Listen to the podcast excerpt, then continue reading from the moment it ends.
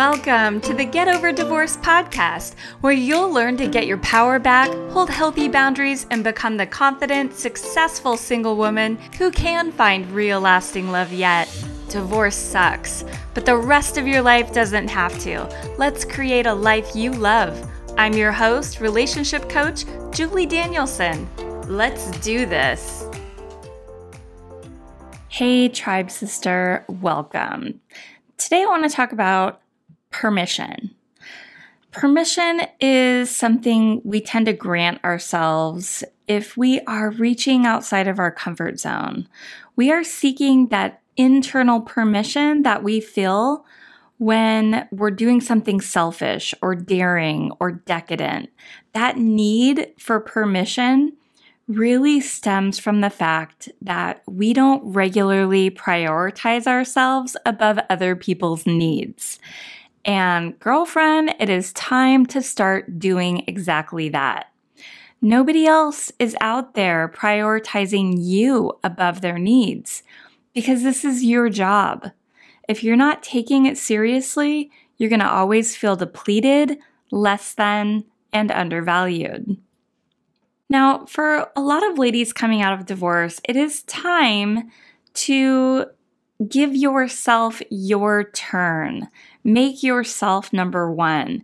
And this is not selfish. It's like putting the oxygen mask on you first on an airplane before you can get to your kids. You need to be taken care of before you can take care of others. Now, your self permission should be granted without the layers of guilt or shame that might hold you back. There is no committee that is going to judge you for granting yourself permission to spend a Sunday being lazy on the couch and not doing laundry. But it's exactly that thought that we shouldn't have that. That prevents us from freely giving ourselves permission. Our primal brain loves to keep us in fear of what other people think, and it keeps us trapped in that self doubt. Fear keeps us small as we try to water ourselves down to be as plain and vanilla as possible so that we don't hurt other people's feelings or step on anybody's toes. And maybe we can make them like us, make them accept us. We fear shining our light too brightly. And we fear that we're too much or too loud or appear too smart, or maybe we're just too daring in that outfit. It's this fear that debilitates us from truly being ourselves and standing in our own light. This is not how we're meant to be. We are meant to live unapologetically as our most whole and truest selves, rather than trying to fit in by watering ourselves down. We need to lean into all of those things that make us unique. It is our unique qualities that attract people, and not just any people, but your people, the ones who you feel most comfortable with, your tribe if our best friend asked your opinion on something like they wanted a new coat or a new job or a new career path, or maybe spend a whole vacation in a hammock, we would say something like, Yes, go for it. You can do it. Or even, You deserve it. But when it comes to granting ourselves the same permission, we bump up against that inner critic, or I like to say that inner bully that says things like, Who do you think you are? You should work harder. You don't deserve that. And we allow ourselves to make ourselves a lesser priority. And I'm here to tell you, you do deserve it. I love to give myself permission. And when my bitchy inner bully voice chimes in and nudges me with those words, Who do you think you are? I have a new auto response for that. It's my new inner mantra that replies, I am Julie fucking Danielson. That's who. I know it sounds a little crazy, but it totally gives me that like internal boost to think that because I know there's no other me on this planet. And that is something special. I am creating an inner voice that is an inner cheerleader instead of a bully. And you are special. The more you and unapologetically yourself that you are, and stop trying to worry about what other people think, the more comfortable you will become in your own skin, in your own life. When you know what you want in life and you have a clear vision of what that is, don't let those negative thoughts or thoughts of other people get in the way. It's your life's mission and purpose to fulfill what you want. When you go after what you want in life, people will either support it or be against it. And it's really up to you to align yourself with the supporters and ignore the ones that get in the way. This is your life. You only get one, and you have to live it for you, not trying to fit in the mold of how other people think you should be. When we worry what other people think, it's because we're making up stories inside our head about what we think they think. We are not mind readers. We believe our own stupid thoughts like it's the evening newscaster reading the news. You need to be onto yourself and you need to break this bad habit that depletes you of your uniqueness, of your realness. So, I have a quick story. I remember being in about fifth grade and I was at the mall with my sister, who's six years older than me, and she was driving, right? I found a pair of pink and gray checkered pedal pusher pants. And they were kind of expensive. It was going to take all the money I had from saving up my babysitting money, but I had to have them. I bought them. And in my 10 year old mind, they were amazing. Not only were they my favorite colors, but they were like kind of outrageous. And when it came time to actually wear them, they sat in my drawer. I was afraid of standing out. I was afraid they were too risky. I was afraid of what other people would say. I never once wore them. And looking back, I see how shy and timid I was to wear something so spectacular. I just couldn't bring myself to be somebody who stood out and wore something so colorful. I wish I wore them. The honest to goodness worst thing that would have happened would be someone made a comment. So what? That 10 year old mind did not know that other people's comments don't matter. What did matter was how amazing and cool I felt when I tried those pants on in the first place sometimes we need to ask ourselves, what's the worst that could happen?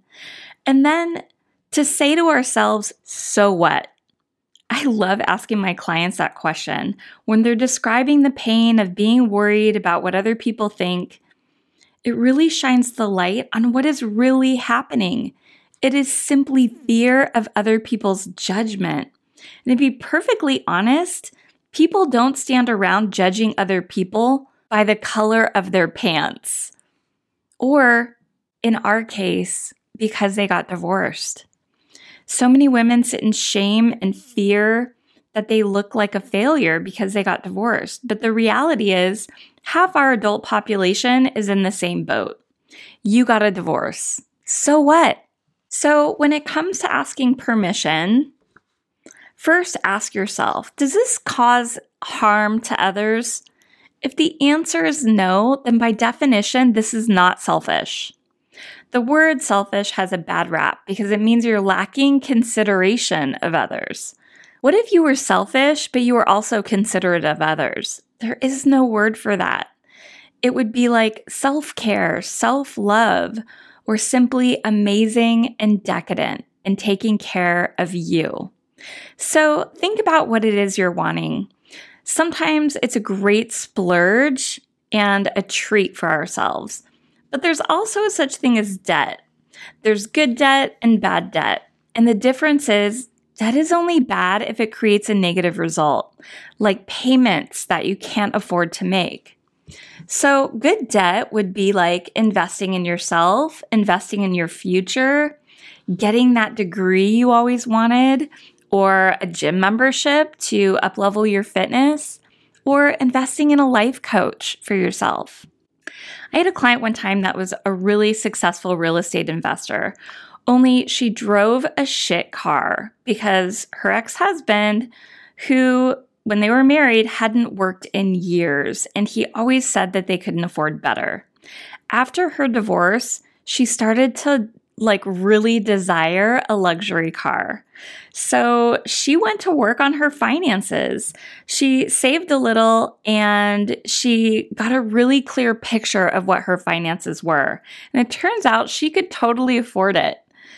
Getting rid of the dead weight of her ex husband was what she really needed to do. So she eventually bought herself a sexy white Mercedes that totally fit her personality and her style. Shedding the old and moving on with the new. It felt indulgent, it felt decadent, and a little bit like she didn't deserve it. But she committed herself to owning it and becoming the version of her that drove a white Mercedes. Sometimes, rather than giving ourselves permission to indulge or invest, we outsource our permission to a committee. It could be your family, your mother, your friends, or your coworkers. And when you do this, you are no longer taking charge of your outcome. You're outsourcing your own power over a situation. When we do this, it's because we're seeking validation validation that our decision is the right one. There is no right and wrong when it comes to decisions. There is no black and white. There's only many shades of gray, 50 to be exact. so, what if you just always operated intentionally to make decisions for your best possible self? Us humans put way too much clout on what other people think. And honestly, it's none of your business what they think. They're not the best person to make decisions and solutions that are best for you. They only have opinions, and their opinions are often weighted on what they feel is best for them. If my client asked the committee if she should get a Mercedes, they might have been jealous or tell her that it wasn't practical. They wouldn't even know whether or not practical was actually true for her. You're the only one that has all the information you need to make any serious decision for yourself. Know what you want, know your values and your goals. Give yourself permission to always make decisions that is aligned with what you want, with what you need, and what you desire, especially when it supports your values and goals. When you do this, you will always be moving forward in your life with purpose. You will always be taking action for your own greater good. And I cannot think of a better way for you to spend your time and energy than investing in yourself. So, once again, when it comes to giving yourself permission, as long as it's aligned with your values and goals, what if you just always said yes to yourself? I do that, and I'm here to tell you it feels amazing. All right, everyone, that's it for today. Thank you so much for being here. Bye. Hey, Tribe Sister, do you want to know what it takes to create unstoppable self love after divorce so you can heal for real, gain confidence, and finally get the love you deserve in an equal, committed relationship? Then go watch my free training. You're going to learn the biggest dating trap women fall into and how to avoid it. Go to juliedanielson.me and watch this five shifts training.